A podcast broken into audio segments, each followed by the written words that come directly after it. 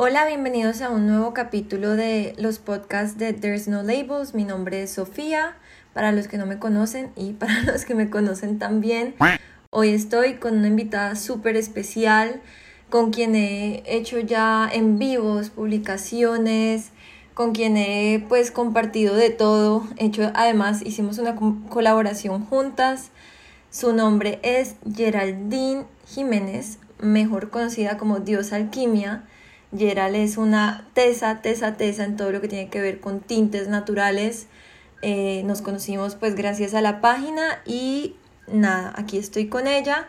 Voy a dejar que ella se presente, que tal vez se pueda presentar un poco mejor de lo que yo le acabo de presentar. Entonces, hola Gerald, ¿cómo estás? Hola Sofi, ¿cómo estás? Gracias por esa introducción.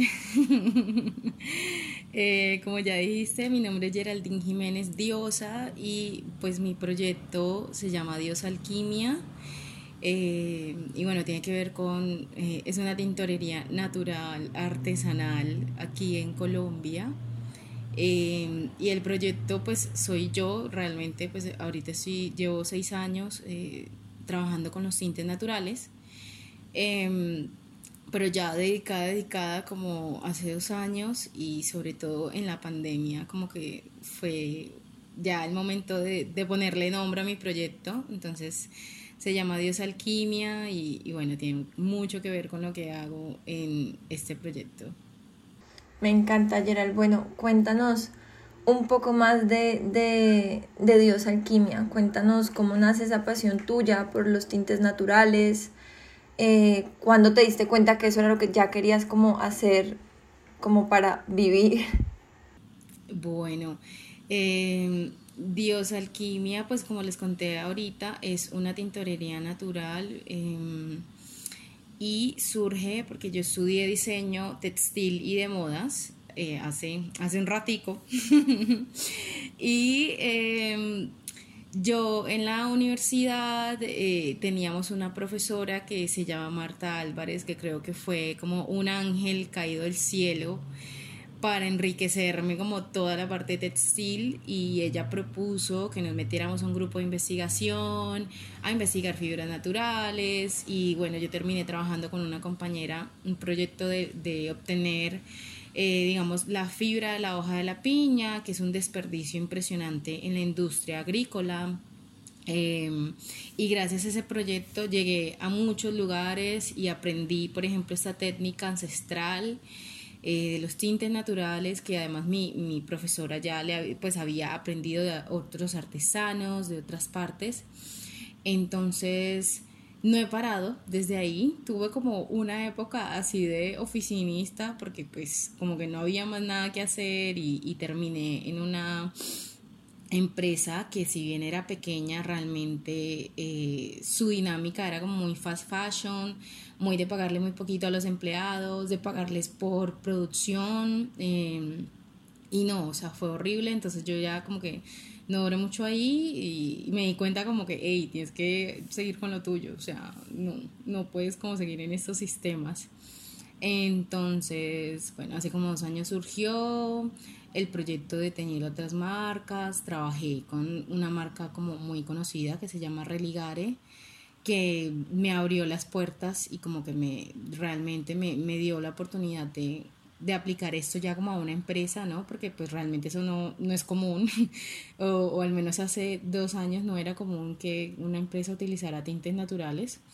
Entonces, a le agradezco un montón de cosas y, y ya después de eso como que llegó pandemia, eh, dejamos de trabajar, entonces yo me enfoqué pues antes de pandemia a dar cursos, pero bueno, con toda esa revolución que tuvimos, el proyecto ya cogió forma y de hecho el año pasado ya lo bauticé como Diosa Alquimia, pues Diosa por mi apellido, que es el apellido de mi mamá y me parece un honor para ella y para mí honrarlo, porque además era de mi abuelo, que es también muy querido por mi mamá.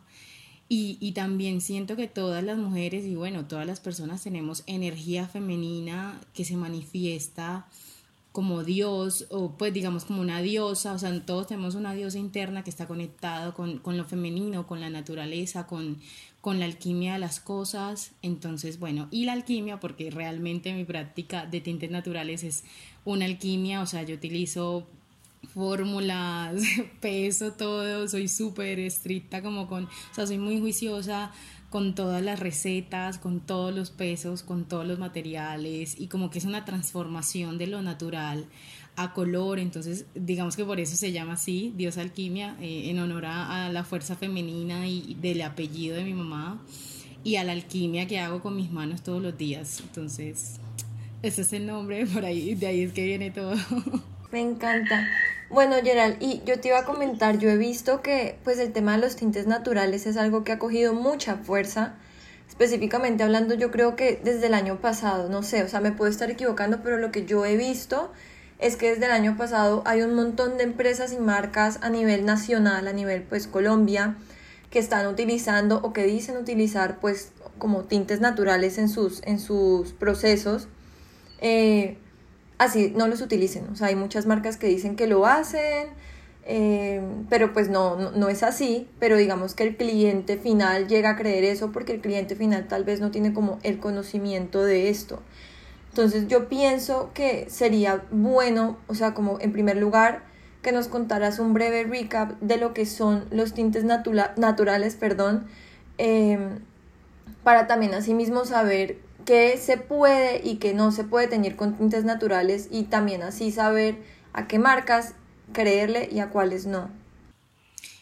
Sí, eh, bueno, ahí hablándoles un poco como también de contexto histórico, ¿no? Porque realmente muchas personas están como, ay, esto es nuevo, esto es novedoso, innovador, pero eh, de hecho, pues en, en, un curso que saqué con la Academia de Moda Sostenible, que ahí ahondo muchísimo en la historia, pues igual no es una historia muy extensa porque, bueno, les voy a contar, eh, los tintes naturales existen pues desde la existencia de, nuestra historia de, la humanidad, ¿no? O sea, desde que existimos tenemos como la necesidad de expresar o de, digamos, manifestar gráficamente o de cualquier expresión, que eso se llama arte, ¿cierto? De cualquier expresión artística, la vida que tenemos. Entonces, eh, por ejemplo, tenemos pinturas rupestres de hace 9.350 años que fueron hechas con pigmentos naturales. Entonces, los tintes naturales no son de ahora, es una, una técnica ancestral. Eh, obviamente, pues yo hablo de tintes y de pigmentos porque son colorantes naturales que se usan pues, de diferentes formas, unos para pintar y otros para colorar telas o textiles. Eh, pero también hablándolo desde la historia, los egipcios utilizaban pigmentos minerales, eh, casi todos, porque ellos también inventaron el primer pigmento artificial, eh, que es el azul egipcio, que ellos hicieron una mezcla de varias cosas y lo cocinaban y salía como ese color. Entonces, no es algo nuevo, de hecho fue una labor y un oficio que se desarrolló bastante y que fue muy organizado en la Edad Media, pues a partir de la Edad Media, porque a partir de eso como que se, se digamos, se organizaron los oficios. Entonces hay evidencia, hay recetas, hay libros que datan de la Edad Media que han sido adaptados en las últimas décadas por eh, artistas textiles y artistas cintorios para tener lo que se tiene como ahora la tintura natural, que es una, pues digamos, es una técnica menos tóxica que antes, se utilizan como sales metálicas menos pesadas, menos tóxicas, etcétera. Entonces, no es nuevo y, y, a mí me parece maravilloso que el año pasado, y sobre todo en Colombia, porque de verdad hay una comunidad gigante alrededor de todo el mundo que practica tintes naturales hace muchísimos años, eh, pero en Colombia sí tuvo un boom el año pasado y sobre todo liderado por varias marcas eh, que le decidieron apostar a como en su comunicación a pues precisamente hablar de tintes naturales eh, unas marcas grandes y por ejemplo yo puedo decir que Religare antes antes antes del año pasado ya hacía tintes naturales porque yo el año antepasado trabajé con ella como en ese aspecto y ella antes de que yo llegara a la empresa también lo hacía, sino que era una cosa como muy, muy de su marca, como que nadie más lo conocía, pero el año pasado se, se volvió súper popular y em, si bien a mí me parece que estas, digamos, estas manifestaciones y, y de, del tinte natural que se vuelva popular me parece muy, muy genial porque pues eso ayuda a que, digamos, pequeños emprendedores o, o pequeños artistas textiles que trabajan con tintes naturales como que empiecen a, a difundir mejor su trabajo, que la gente tenga más interés. Es un poco peligroso porque la gente realmente, como es algo tan novedoso, no, no sabe muy bien cómo se hace y no entiende muchísimo como esa parte. Entonces, por ejemplo, hay cosas muy importantes para saber de los tintes naturales y es que, pues como son naturales, tienen una afinidad por los materiales de origen natural, ¿sí? Entonces, eh, yo puedo teñir con tintes naturales, digamos, prendas o hilos o tejidos que estén hechos de fibras naturales. ¿Cuáles son esas fibras naturales?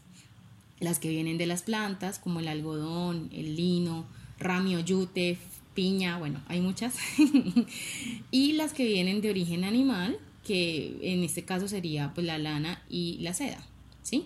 Esas son las únicas que tienen compatibilidad, o sea, al 100% con los tintes naturales.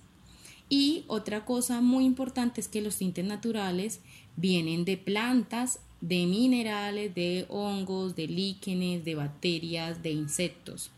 Entonces, cuando tú estás tiñendo algo con, un tinte natural, no es como que echaste un polvo, ese polvo se expandió en el agua y el agua se puso un color y lo metiste un segundo y ya se coloró. No es así.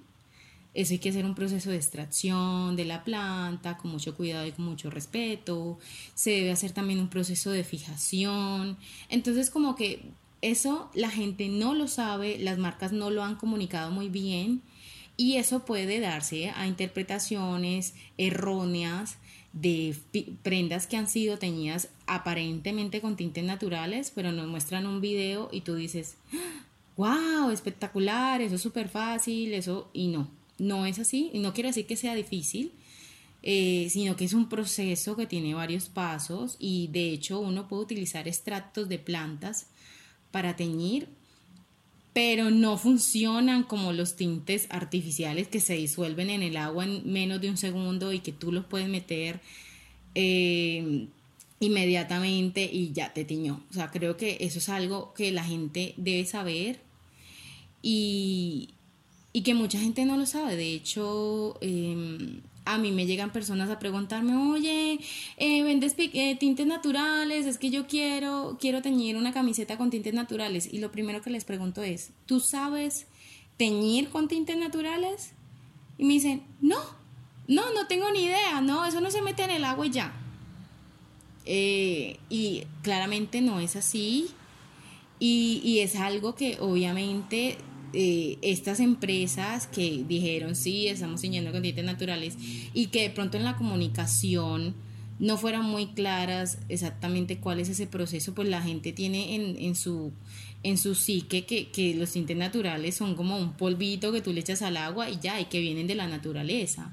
Y no es así. O sea, realmente a mí me gusta hacer mucho la, la, la aclaración porque realmente no sucede así de fácil, no es como que, ay, sí, ya lo metí, no.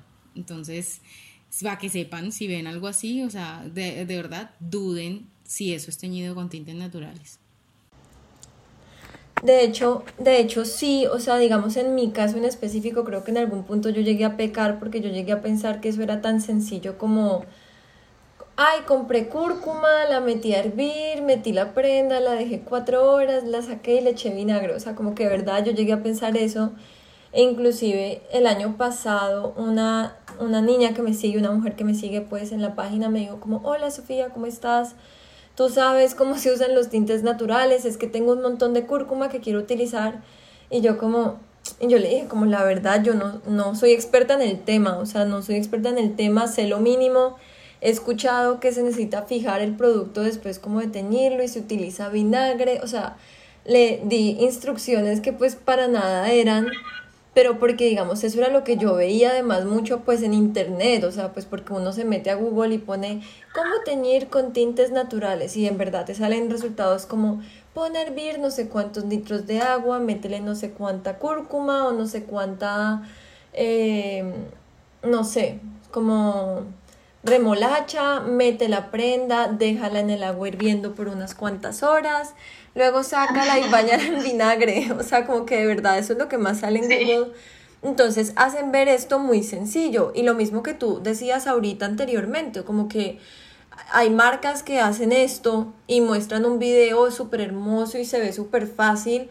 Y pues no es así. O sea, como que tal vez esto le da una idea a las personas como que es tan sencillo como no ir a una galería y decir como, deme 5 libras de cúrcuma, eh, 10 cebollas, o sea, como que de verdad lo hacen ver como si fuera tan sencillo y en realidad pues no es así. Y siento que Total. De, de cierta forma pues eso pues no es un error ni tampoco pues es desinformar ni nada, pero pues digamos como que sí, porque entonces, no sé, yo me puedo imaginar un montón de gente intentando hacer eso, pues que les llame la atención y en realidad como desperdiciando comida por hacerlo y pues no les va a salir, o sea, de verdad no les va a salir. La niña a mí me escribió después como, no, Sofía, eso no tiñó y perdí toda la cúrcuma y yo como, ay, qué pena. Porque pues yo no tenía ni idea. Sí. Sí, lo que pasa es que, o sea, hay como todo, o sea, estamos en un mundo sobresaturado y la palabra ya es bastante, bastante amplia, pero estamos muy saturados de información y ese movimiento del DIY o do it yourself o hazlo tú mismo, también de cierta manera creó como una, una serie de videos en, en, YouTube y en blogs que todo el mundo se basa en el mismo video que vieron o, o realmente en la misma información que dan información primero que no es cierta, segundo que obviamente te muestran un resultado que probablemente no fue teñido con lo que decían que estaban teñiendo y que obviamente eso es una pérdida de tiempo, de ilusión, además, y de materiales, que pues los tintes naturales son materiales que vienen de la naturaleza y que claramente deben ser usados con responsabilidad. Entonces, claro, hay un video que dice, ay, con cúrcuma y con repollo morado tiñes. Les digo de una vez, el secreto, o sea, o no, la verdad que nunca se ha dicho, realmente la cúrcuma y el repollo morado no son tintes, de hecho son unos colorantes fugitivos y eso quiere decir que no se fijan en la, en la tela y es muy probable que no se consiga un resultado bueno ni a la primera ni a la segunda. Y si se consigue un buen resultado, cuando lo laves se te va a quitar. Entonces, como que en la internet esos son como los tintes naturales para, para empezar, ¿no? Entonces me parece como bastante delicado también como que se comparte información fake news eh, también sobre tintes naturales. Entonces como que sí, y, y, y, digamos que hay gente, y ya vuelvo a mi idea inicial, hay gente que es como con toda la ilusión de hacer el proceso. El proceso es un poco demorado, así sea que te digan que lo hagas con cúrcuma y con repollo, o sea, hay que cocinarlos y todo el cuento. Y tú ya después al final tienes una prenda y dices, ay no, qué pereza esto de los tintes naturales, porque vea todo el trabajo que hice, para nada, ¿no? Entonces como que también hay una, un poco de responsabilidad en la información que, que la gente que la comparte como que se le olvida que esto es un oficio, que también es un conocimiento que utilizan muchas comunidades indígenas, muchos artesanos que trabajan con fibras naturales, como, como reducirlo a tutorial de cómo te... No, o sea, eso me parece también como un poco, un poco maluquito. Eh, y... A mí me parece irrespetuoso en cierta forma, o sea, sin quedar, o sea, sin sonar como súper radical, pero pues es que yo siento que detrás de una técnica que como tú misma has dicho es ancestral, tiene que haber algo de respeto, o sea, no es solamente como no decir, ay, lo voy a hacer votado y no respetar lo que hay detrás de. Exacto, completamente de acuerdo. Y yo por eso cada que doy una clase, como que digo, gracias por recibir este conocimiento y espero que ustedes lo traten con el respeto que se merece y el honor que se merece, ¿no? Porque realmente esto es una cosa, o sea, les digo sinceramente, para mí teñir es como un ritual de, digamos, para mí, pues como que para mí los tintes naturales han sido también un, un, proceso como de meditar haciendo algo, que, a mí me funciona más eso porque yo me quedo dormida meditando. Em, pero para mí es un ritual, ¿no? Como un ritual de, de darte un tiempo, de, de, de, ver como la magia que tienen las plantas y la naturaleza para que tú luego lo transformes por medio de la alquimia como en color. Entonces como que hay mucha gente que lo ve como, como algo que está de moda, como un experimento, como, ay, eh, eso porque está de moda. No, realmente es una, es una técnica que merece todo el respeto y, todo el honor y todo como la delicadeza de, de tomarse el tiempo de investigar, de realmente hacerlo como con mucho respeto con la naturaleza, porque además lo empezamos a hacer como queramos y podemos terminar, eh, no sé, haciendo procesos que no sean sostenibles o que no sean, digamos, respetuosos con la naturaleza. Entonces, sí, a mí me gusta muchísimo hablar también del respeto, porque sí, la gente es como, ay, sí, ahí viene Geraldine, la loca de los tintes naturales. y, y no, o sea, realmente yo, eso es un oficio y, y es un trabajo que merece todo el respeto, así como cualquier otro trabajo y cualquier otro oficio. Entonces, siempre hago un poquito de hincapié en eso porque la gente piensa que es como, ay, sí, eso está de moda, qué lindo, jiji, jajaja, y ya. y no, o sea, hay que tomárselo con mucha seriedad. Total. A mí, a mí esa palabra de moda, o sea, ya me tiene hasta la coronilla, porque todo, o sea, como que ahorita todos los temas, pues no todos, pero sí muchos están de moda, entonces los tintes naturales están de moda, entonces ahora todos hablan de tintes naturales, todas las marcas tiñen naturalmente, la sostenibilidad está de moda.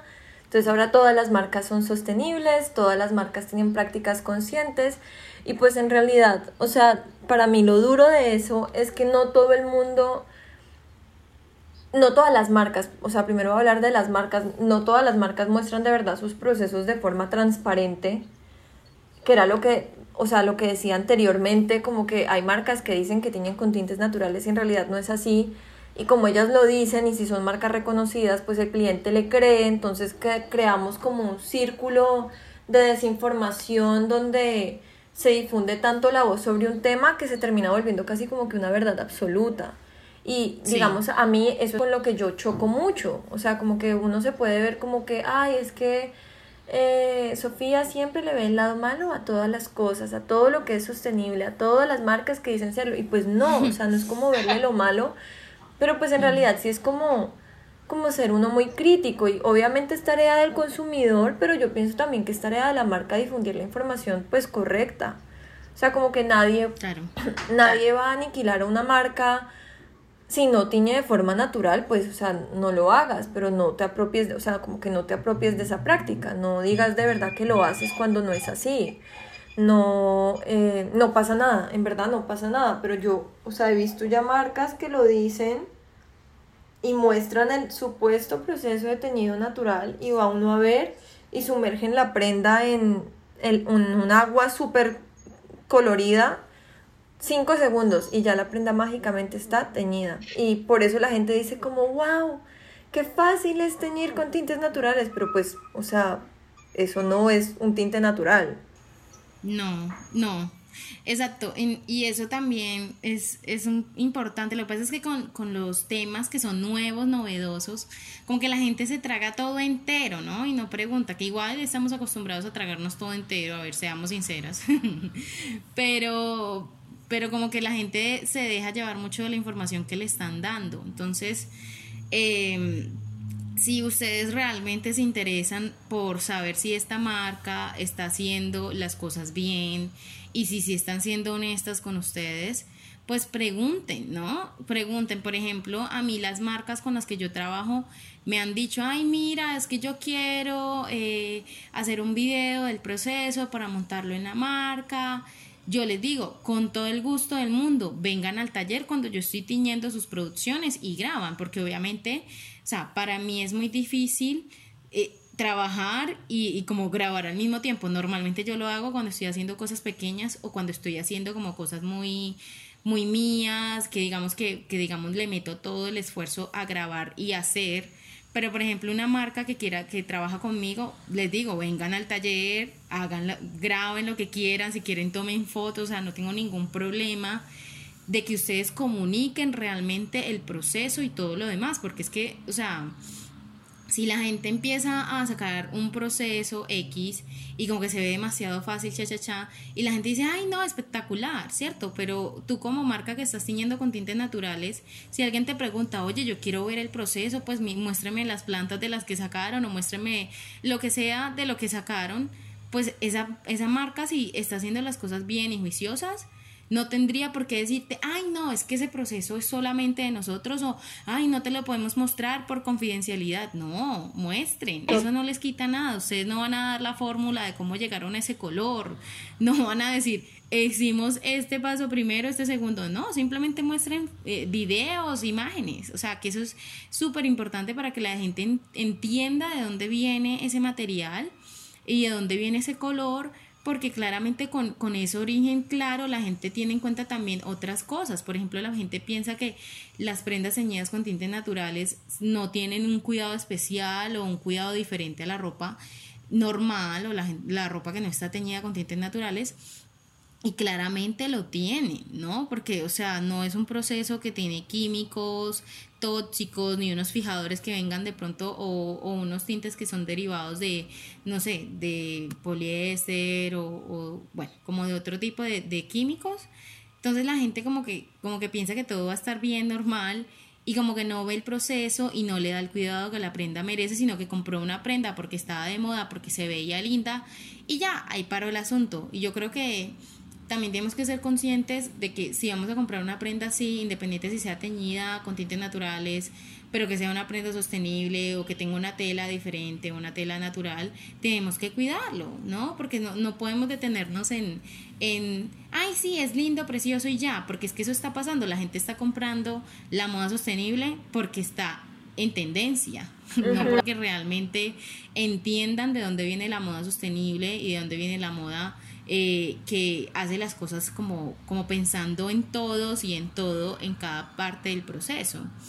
Em, entonces eso también tiene que ver muchísimo con, las, con los tintes naturales. O sea, la gente de verdad compró la prenda y ya. Entonces, por ejemplo, si la marca no comunica bien de dónde viene, pues muy probablemente van a tener clientas en, un tiempo no muy lejano. Ay, mira, se me destiñó o se me manchó con el detergente. Claro, porque no la supiste limpiar, porque no la supiste manejar. Eh, entonces, bueno, como que eso todo, todo, todo tiene que ver. Entonces yo siento que tenemos que detenernos a apreciar las cosas de otro, de otra perspectiva porque es que si lo vamos a hacer desde lo que está de moda, pues no estamos haciendo nada bien. Y obviamente cada esfuerzo se tiene en cuenta, como tú decías, pero pues todo lo que no se hace bien hay que corregirlo, porque si no vamos a seguir en un, en un ciclo de equivocaciones constantes que no, pues no tienen sentido.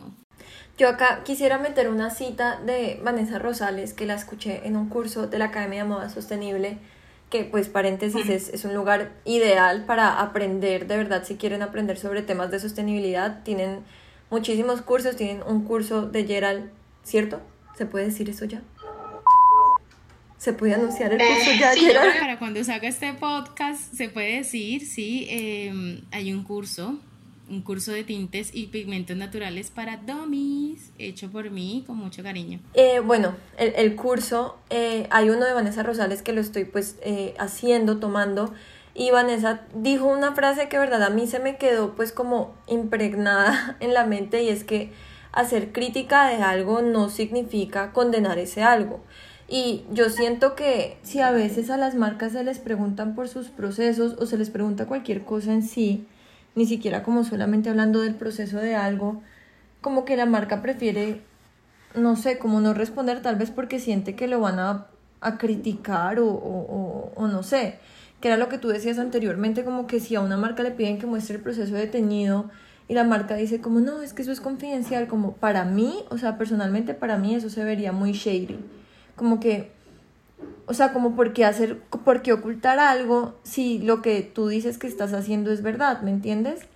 Entonces, yo siento que, que es como trabajo de la marca inicialmente como informar para que también así el, el cliente pues sepa y, y de verdad como que también la marca ser como muy firme o como muy em, no sabría cómo, cuál sería la palabra, pero como que la marca esté también pendiente de los procesos de sus proveedores. O sea, por ejemplo, si yo tengo una marca y yo te contrato a ti para algo, como que ten la plena certeza que yo voy a estar encima tuyo preguntándote como, Gerald, ¿cómo lo hiciste? Gerald, ¿qué hiciste? Gerald, ¿puedo mostrar?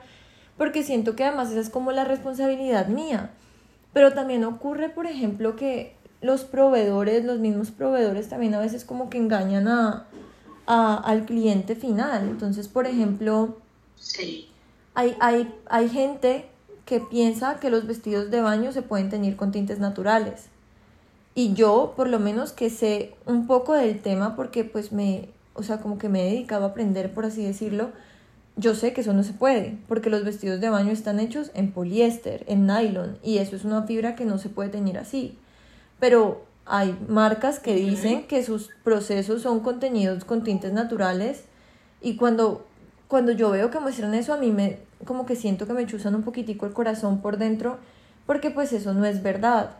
Y puede ocurrir tal vez como que el proveedor le dijo a la persona como si su estampado se logró con un tinte natural y la persona que tiene la marca pues no sabe, no ha aprendido, no, no quiere meterse a aprender aún más sobre el tema, sino que se queda únicamente como con lo que le dice el proveedor. Y yo siento pues además que si uno va a lanzar una marca, uno también tiene la responsabilidad de conocer bien sus procesos. Y si no los conoce, pues entonces aprenda.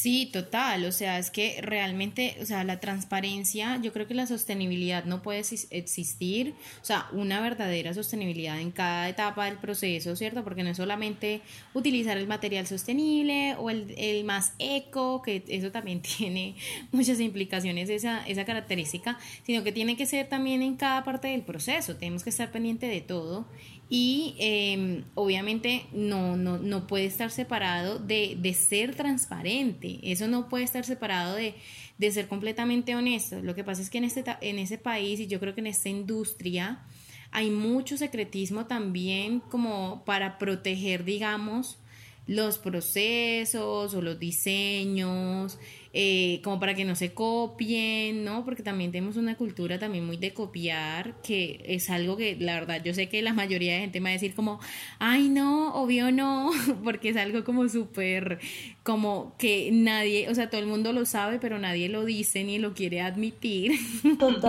y que eso tampoco está mal, o sea, o sea, cada quien hace sus diseños y rediseña de la forma y el proceso creativo que quiera pero, pero, o sea, estamos constantemente en un secretismo y en una cosa así impresionante que nos olvidamos que obviamente hay que hablar honestamente de lo que se está haciendo. Así sea que tú no quieras que alguien más te copie, no tienes que entregar toda la información, porque es que realmente uno para mostrar que un proceso se está haciendo de una forma, tú no tienes que decir como por ejemplo, hablando de un taller, porque por ejemplo, en estos días me di cuenta que lo de los talleres, o sea, los talleres satélites, es como la cosa más codiciada. O sea, yo estaba preguntando a un grupo de personas como, hola, necesito un taller que me cosa tejido plano, pues que tejido plano son como las telas que no estiran, pues así como para dummies, que es un poquito un término bastante amplio y, y vago, pero más o menos eso es. Y la verdad, nadie me dio el contacto de ningún taller.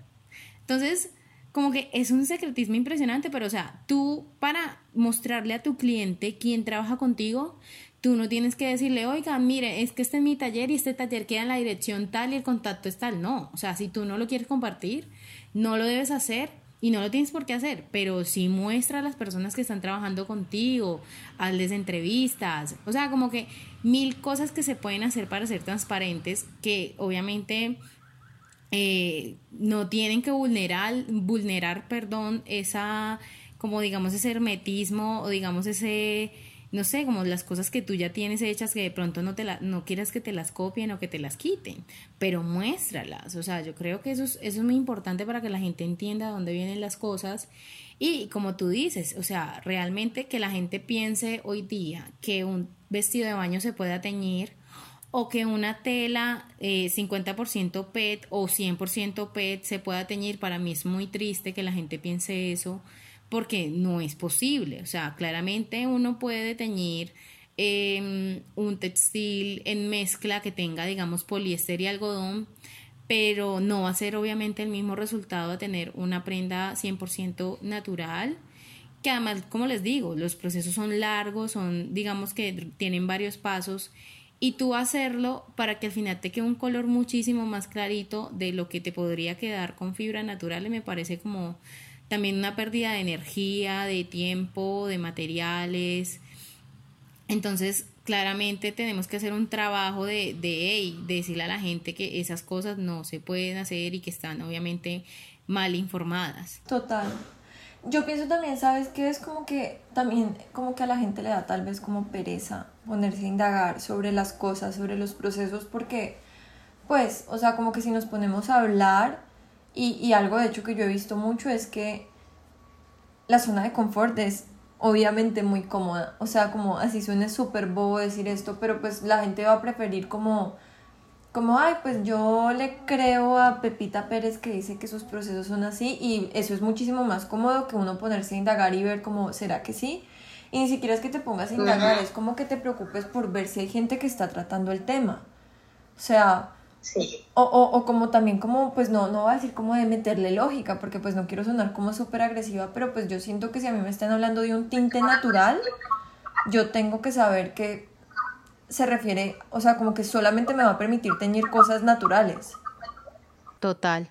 Entonces no, no es como uno, o sea, es no comer entero y pues es como tratar de ver las vainas a fondo, o sea, yo, yo no le creo a una marca que, que me dice, que me dice o sea, como que vende vestidos de baño y, dice como si nuestros tintes son naturales.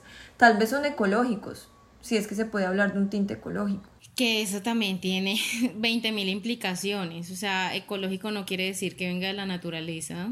Mm, entonces eso también es confuso.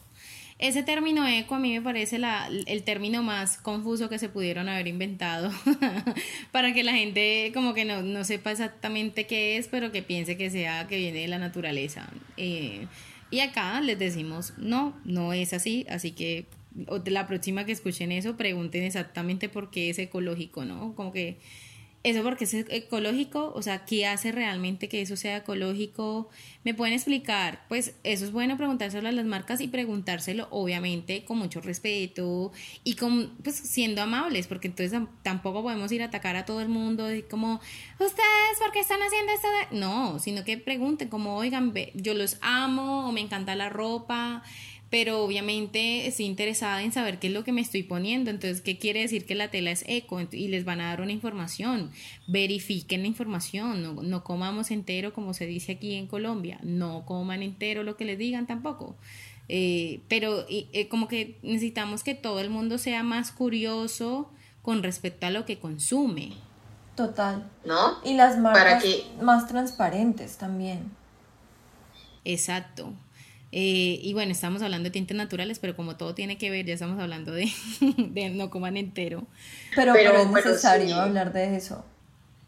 Sí, es muy importante. Entonces, por ejemplo, pues Sofi y yo hicimos una colaboración en la, en la cual creamos unos tops que, por cierto, no sé en estos momentos las personas que estén escuchando, pero todavía tenemos algunos disponibles.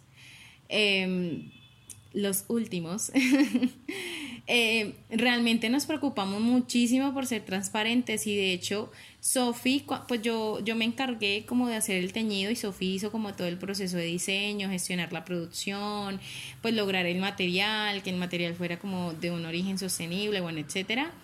Y y Sofi no me lo había pedido, pero yo a Sofi, yo creo que lo primero que le mandé cuando empecé a teñir fue como, Sofi, mira lo que está pasando. Y le mandé el video. Sofi, mira, o sea, como que a todo le mandaba video porque yo quería que ella, o sea, casi que se sintiera que estaba aquí en el taller viendo todo el proceso, porque claramente pues nosotros vivimos en ciudades diferentes y no, pues físicamente no era posible, pero como que ella no me lo había pedido y yo ya estaba, mejor dicho, mandándole, bombardeándola de información y de videos, como, mira lo que conseguí, chacha, todo, porque, o sea, ella era la persona, básicamente, o sea, es un partner, es una socia como en la, en la colaboración.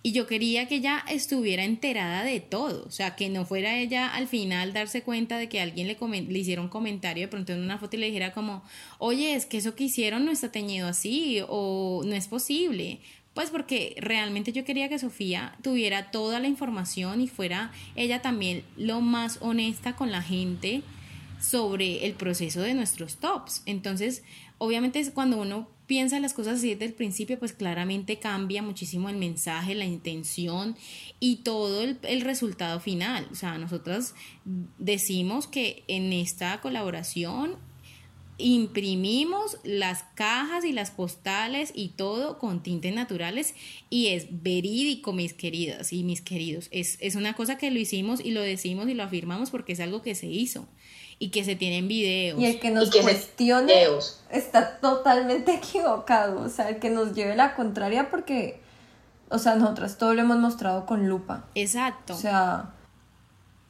Entonces eso me parece súper importante. O sea, uno defiende a capa y espada lo que uno sabe que es cierto. Si por ejemplo a mí Sofi me hubiera dicho, no, mira, es que eh, los tops los hicimos con esta tela, pero no sé de dónde vino esa tela, no sé qué pasó. Pues obviamente si a mí alguien en el futuro me dijera, oye, no, pero a mí me han dicho que esa tela de esa composición que ustedes usaron, que es 50% algodón reciclado y 50% algodón orgánico, no existe, es una mentira. Pues claramente nosotras si no sabíamos de dónde viene la tela, cómo vamos a, defender como esa, o sea, cómo vamos a nosotras aclarar esa, esa información que se nos está como retando o diciendo.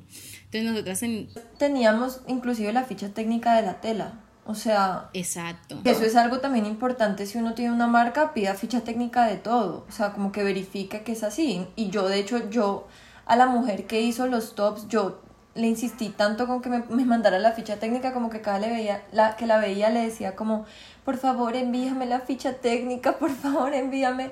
Y la mandó y pues yo te la compartí a ti de una. O sea, como que las dos fuimos como súper...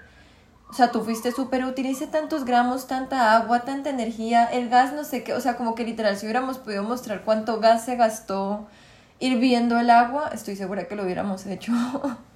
Claro, o sea, si fuera, para mí si fuera posible medirlo, pero como les he dicho, pues y como Sofi sabe, mi taller está en mi casa, pues porque obviamente por cuestiones de pandemia no fue posible tener un taller aparte, sino obviamente yo claramente tendría esa información clara. Yo cocino aquí, entonces como que no sé cuál es el gas que me gasto para cada cosa, pero claramente no es una factura que me llega a mí alta, o sea, tampoco, o sea, yo, yo siento que, que uno también tiene las medidas y, y, por ejemplo, lo que a mí me llega en un recibo tampoco es una cosa, es pues como gigante, es como cuando yo vivía con mis papás, que más o menos eso es lo que está viniendo como la medida y eso que no todos los meses, porque yo todos los meses no tiño constantemente, yo hay meses que doy clases, hay meses que tiño, como que todo es muy variable, pero como que es algo que uno sabe que está consumiendo que no es energía, por ejemplo, eléctrica, que es como también otra, otro consumo muy diferente al gas natural.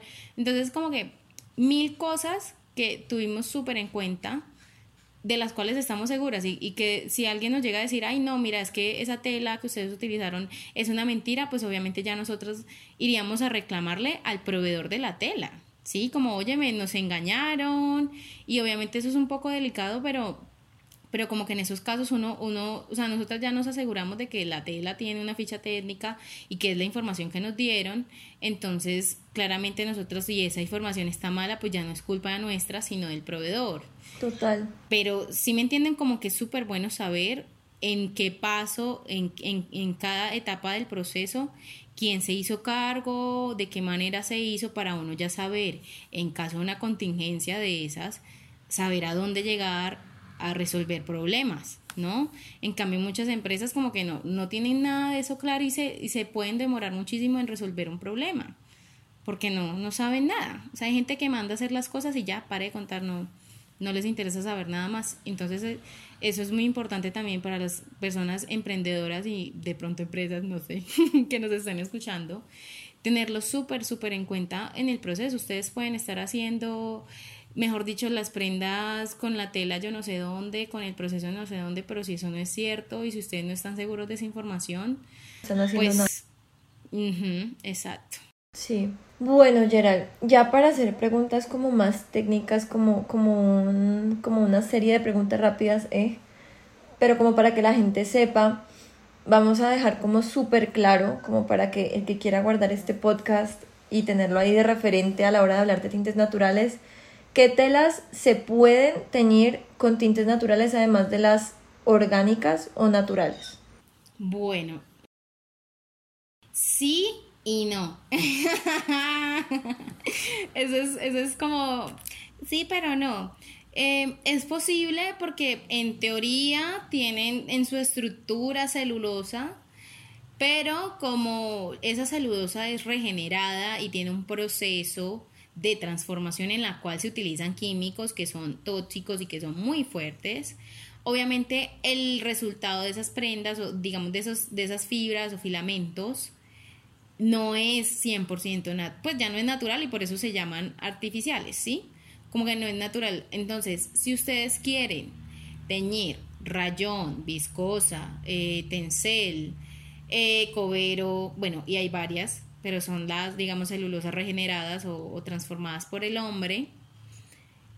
Yo les recomendaría siempre hacer como un estudio primero, como una experimentación con esa tela, porque pues sí pueden recibir color, no lo reciben de la misma intensidad que por ejemplo las fibras, las fibras naturales y con eso les decía que, que, me parece a mí que es un esfuerzo bastante grande como para no tener los resultados idóneos, pero igual es posible hacerlo, solo que hay que estudiar muy bien la tela porque por ejemplo yo he trabajado súper bien viscosa, eh, una tela que es muy popular que se llama chaliz eh, o chaliz rayón pues como comercialmente que pues probablemente está hecha de viscosa y me ha ido súper bien, o sea, como que ha recibido el color bien, todo, pues no igual en la misma intensidad que el algodón o lino, pero pues igual lo recibe. Pero por ejemplo, hace poco trabajé con una fibra que se llama ecovero y tuve algunos problemas como con ciertos, ciertas combinaciones de color, entonces como que no me pareció, por ejemplo, en mi caso como una tela viable o una tela estable para alguien que quiera resultados prolijos, que esa es otra cosa. Los tintes naturales puede que no queden colores sólidos completos, puede que te quede con una como con un veteadito, con una mancha del mismo color, pero de pronto más oscuro, porque pues claramente es un proceso que se hace artesanalmente.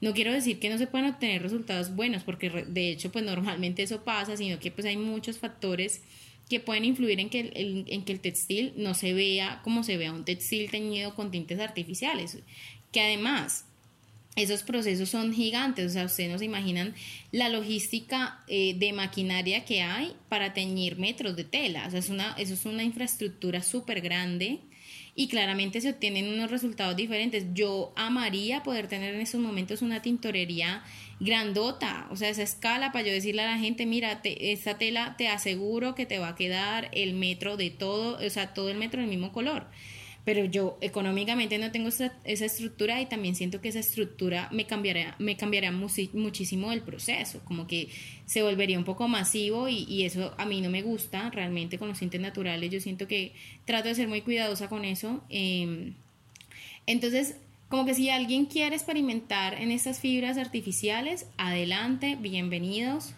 pero tengan mucho cuidado porque pues puede que no tengan los resultados que quieran o, o digamos como la lo prolijo que quieran, eh, pero es posible, claro que sí. Entonces con esto también, como que la otra pregunta sería, las fibras sintéticas imposibles de teñir con tintes naturales. O no ponemos imposible, sino como es un término muy, muy radical. Sí, es posible mancharlas, ¿sí? Es posible mancharlas, eso no quiere decir que estén teñidas. Entonces, por ejemplo, les digo, yo em, creo que esa fue la primera prenda completa, así grandota que teñí para mí. Fue un enterizo de una marca como un overall que estaba en lino, algodón y pues yo realmente fui la más cansona preguntándole como, ¿están seguras que es lino, algodón 100%?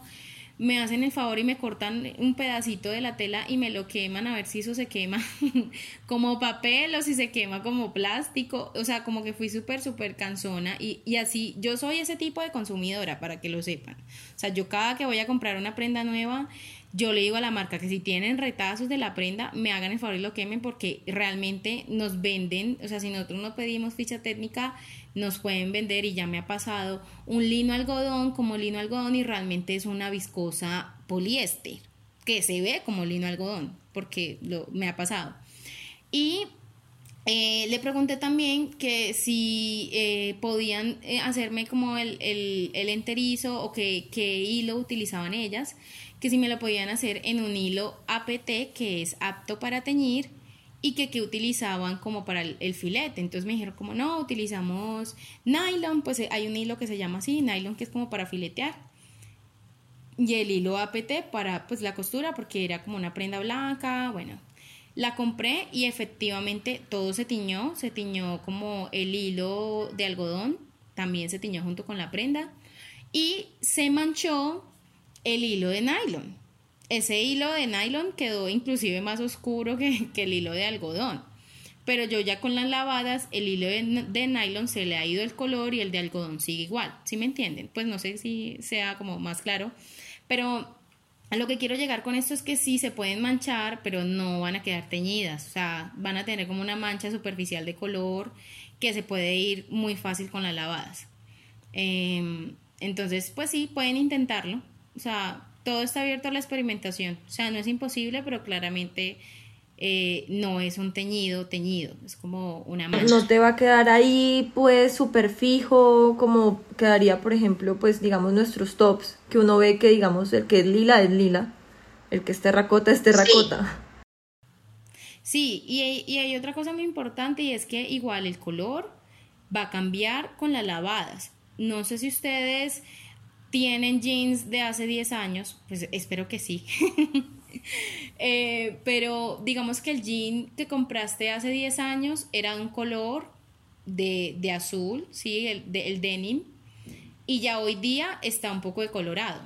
Pues al menos a mí me ha pasado, porque pues para eso es que están diseñados los jeans, para que el color vaya saliendo con cada lavada de a poquitos, para que de ese efecto de deslavado, que es como digamos el efecto de la mezclilla, eso pasa con los tintes naturales, ¿sí? Como que en cada lavada pierde un poquito pero poquito de color. Entonces, por eso los cuidados de, los, de las prendas teñidas con tintes naturales son muy diferentes a los que estamos acostumbrados, que realmente esos cuidados deberíamos tenerlos en cuenta para todas las prendas. Sí, total, no solamente para las que están teñidas así, sino para todo. Sí, entonces, eh, ¿de qué está? Estamos hablando de, ah, de la mancha del poliéster. Eh, entonces, sí, o sea, tampoco quiero decir que, porque usen fibras naturales no se les va como a, decolorar un poco, porque es que eso sí pasa, pero es que realmente con fibras eh, sintéticas el color no queda fijo siempre. Ok. Bueno, otra pregunta, es que se me, van llegando a la cabeza y luego se me van y me da como mal genio que se me olviden. Em, otra era, ¿crees, digamos, o sea, como que igual ya has respondido esto, pero como para hacerlo de forma más puntual, ¿cuáles crees que serían las malas prácticas detrás de, o sea, como que de los tintes naturales? ¿Crees que pueden llegar a haber malas prácticas detrás de ellos? Bueno, em, estás escuchando el señor del aguacate, primero que todo. Ah, malas prácticas eh, es posible que pasen y de hecho eso es uno de mis grandes miedos que la práctica de los tintes naturales se vuelva masiva, eso sería una gran mala práctica de los tintes naturales, porque, em, como les decía anteriormente, y creo que lo he dicho todo el tiempo, pues los colores vienen de, de materiales que vienen de la naturaleza, que pueden ser orgánicos o inorgánicos como los... Eh, em, las, las arcillas, los óxidos de hierro y el carbón.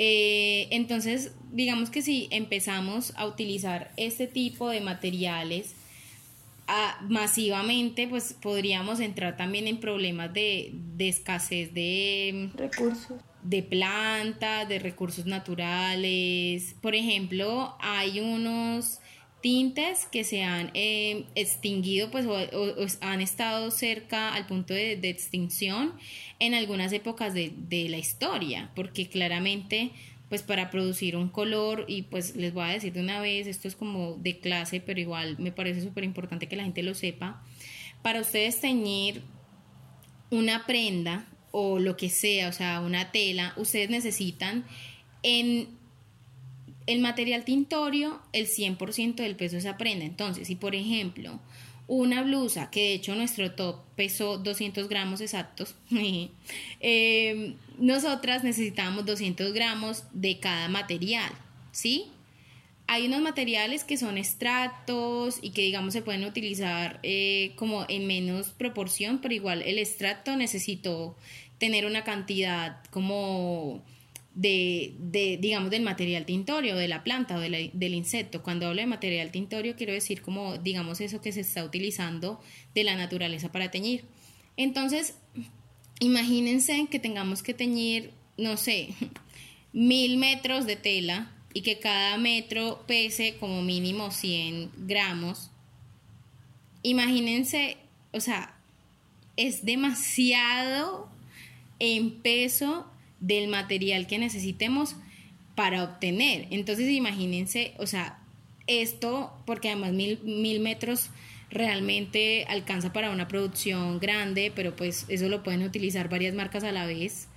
Eh, imagínense todo el mundo haciendo lo mismo, eso se puede volver un problema. Entonces una mala práctica para mí sería volverlo masivo también malas prácticas el manejo de las aguas, porque igual, así como la tintorería, pues mm, la, de tintes artificiales y, sintéticos, em, es posible que el uso de agua pueda ser igual. Entonces, obviamente dentro de la práctica hay que tener mucho cuidado con el uso de las aguas. Yo, por ejemplo, en mi práctica personal reutilizo aguas, tanto de mordientes, tanto de del teñido, pues que los mordientes son los fijadores.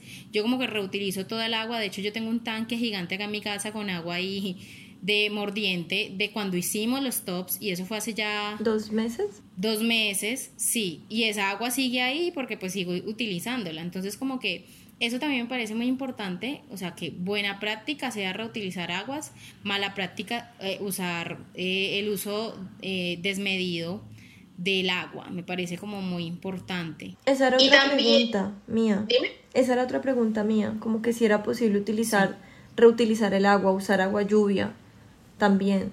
Sí, sí, por ejemplo yo utilizaba, pues porque ya vivo en un edificio como que no tengo patio ni nada, pero en la casa anterior yo recogía, de hecho yo creo que eso era lo que yo utilizaba como, como agua, el agua de lluvia, porque además en Medellín llueve, pues tiene sus épocas de lluvia que son bastante, pues tienen bastante volumen de agua, entonces yo recogía muchísima agua y con esa agua teñía, porque pues el agua en Colombia, pues y acá en Medellín, menos mal, y pues de verdad bendecidos y afortunados, como se dice por ahí, el agua de lluvia no es ácida todavía, ni es nada de eso, o sea, tiene el pH neutro, entonces esa agua yo la utilizaba como para teñir. Pero ya que no tengo como, digamos, disponibilidad a eso, como tan fácil, yo lo que estoy haciendo es eso, reutilizar aguas. Y creo que con eso, pues obviamente ahorro agua tanto en los procesos como también, digamos, económicamente, que pues eso puede ser también como un factor que influya muchísimo más en, la gente, como el bolsillo, ¿no? Em, pero sí, yo ahorro agua pues porque necesito ahorrar agua, o sea, siento que, es un compromiso que, tengo que manejar yo, o sea, ahorrar agua en todos los procesos para disminuir mi impacto. ¿Y mm, cuál sería otra buena práctica? Pues es que no, otra buena práctica sería tratar la, el oficio, digamos, este arte con respeto también, me parece súper importante. Porque eso sí se puede salir mucho de las manos, o sea, y no podemos decir que el conocimiento es nuestro, porque realmente el conocimiento que yo tengo no es mío, es prestado, ¿sí? Es como, como, como que viene de diferentes orígenes culturales y, y digamos comunidades que tienen una riqueza cultural impresionante que yo no puedo decir, ay, esta me lo inventé yo. No, uno puede mejorar procesos, claramente, pues, porque sí, obviamente todo está a mejorarse, pero no, eso como que decir como esto, esto lo inventé yo y esto es mío y nadie más lo puede hacer, también parece una práctica muy mala. Y buenas prácticas también, colaborar entre colegas, colaborarse entre todas, me parece súper genial. De hecho, en otros países la colaboración es impresionante. Y la última pregunta que te quería hacer respecto a eso es si se pueden hacer estampados con tintes naturales. Sí. la respuesta es sí, sí, sí, sí se puede.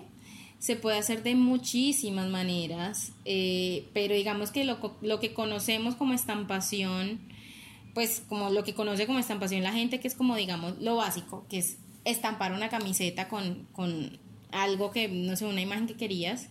Obviamente eso no es tan posible como, digamos, estampación digital, que no sé si han visto que eh, estampan como, no sé, una foto o algo así, pero sí se puede estampar tipo serigrafía, que es como lo que, a lo que estamos más acostumbrados, que para quienes no sepan la serigrafía, pues es un, es un arte como de, de estampación en el cual se utilizan unos marcos que tienen el negativo del diseño que ustedes quieran estampar, como digamos abierto, y entonces uno pasa la tinta por ahí y esa tinta digamos que traduce el, el diseño directamente en la tela. Eso se puede hacer, ¿sí?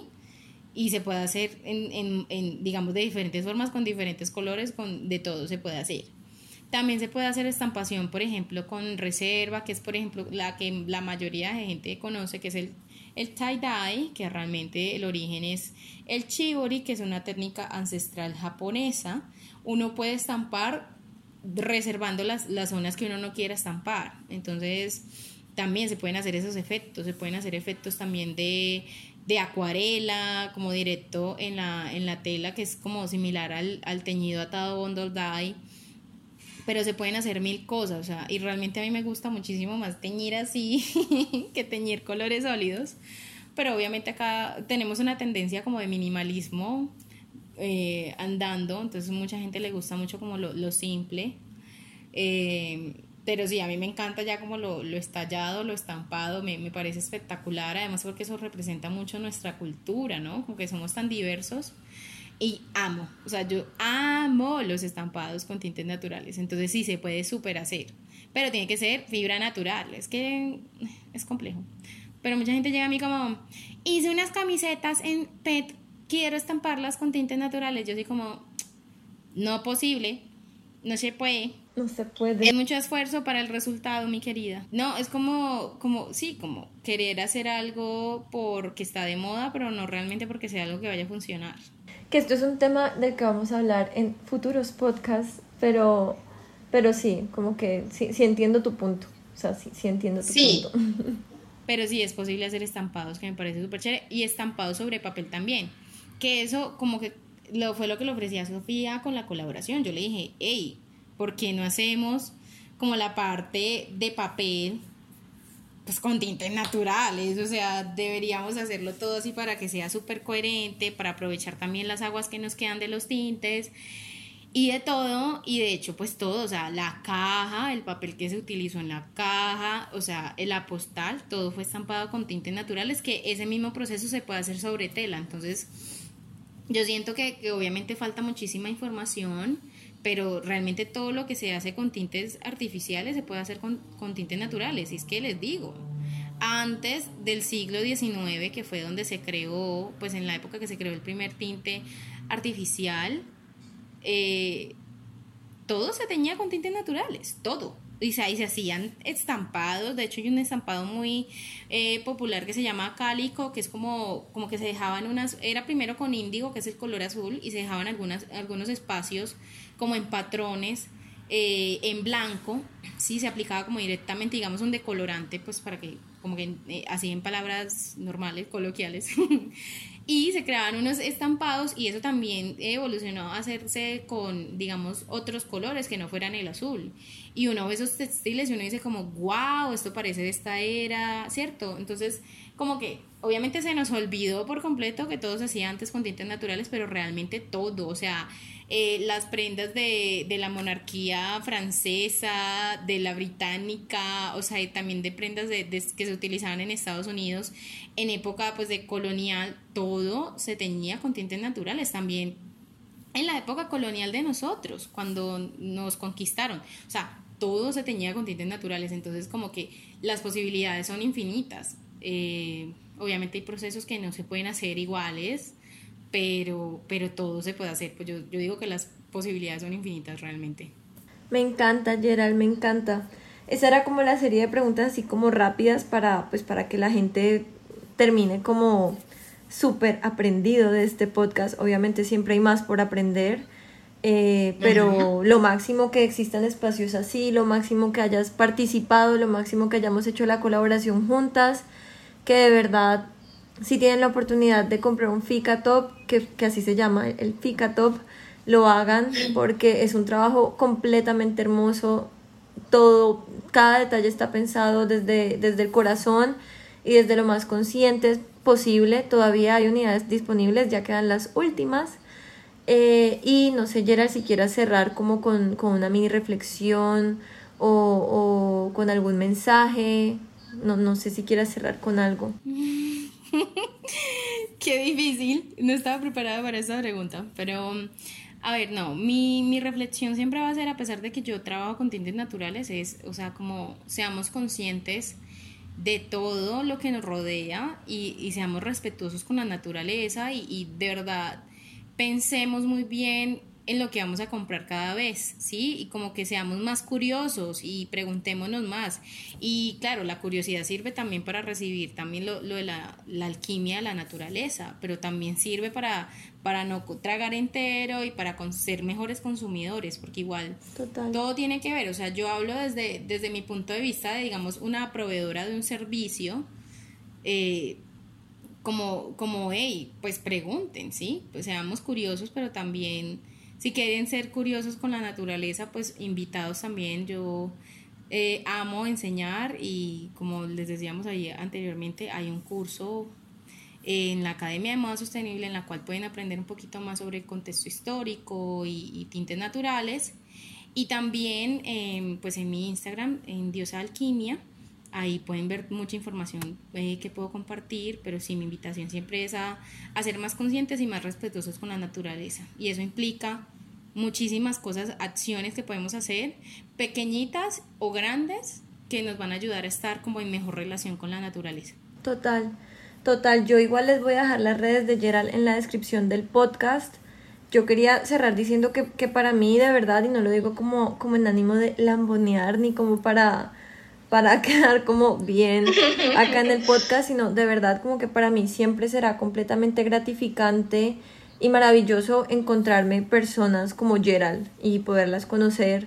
Y me parece genial que en Colombia existan personas que hagan su profesión, que hagan, que hagan de su pasión su profesión, eh, pero que lo hagan de forma completamente transparente y honesta. Me parece que necesitamos más personas así. Entonces, Gerald, te lo he dicho muchas veces, pero nunca me voy a cansar de repetirlo. Mi completa admiración por ti, por tu trabajo y por tus manos que crean cosas tan maravillosas. Ay, muchas gracias. Yo, yo a todas las personas que trabajan conmigo les mando siempre una notica y les digo, gracias por confiar en la alquimia de mis manos, en lo que hacen mis manos. Yo creo que eso es como lo que soy y, de verdad yo estoy muy honrada de estar aquí. Muchísimas gracias por invitarme, muchísimas gracias por decirme sí desde el principio, porque aquí un chisme, yo fui la que le dije a Sofi como, Sofi, te admira demasiado, hagamos algo juntas. Entonces, como siempre voy a estar súper agradecida por ese sí a todo. Entonces, muchísimas gracias por estar aquí, por invitarme y a ustedes por escucharnos. Y, sí, seamos más curiosos. Yo creo que eso es como los invito siempre a que sean más curiosos y que estén preparados para recibir la alquimia de la naturaleza y, y todo lo que viene con eso. Total, total, eso fue el segundo capítulo de este podcast. Espero que les haya gustado tanto como nos gustó a nosotras grabarlo, con muchísimos inconvenientes de conexión, pero pues la logramos y nos vemos en el próximo capítulo. Chao. Chao.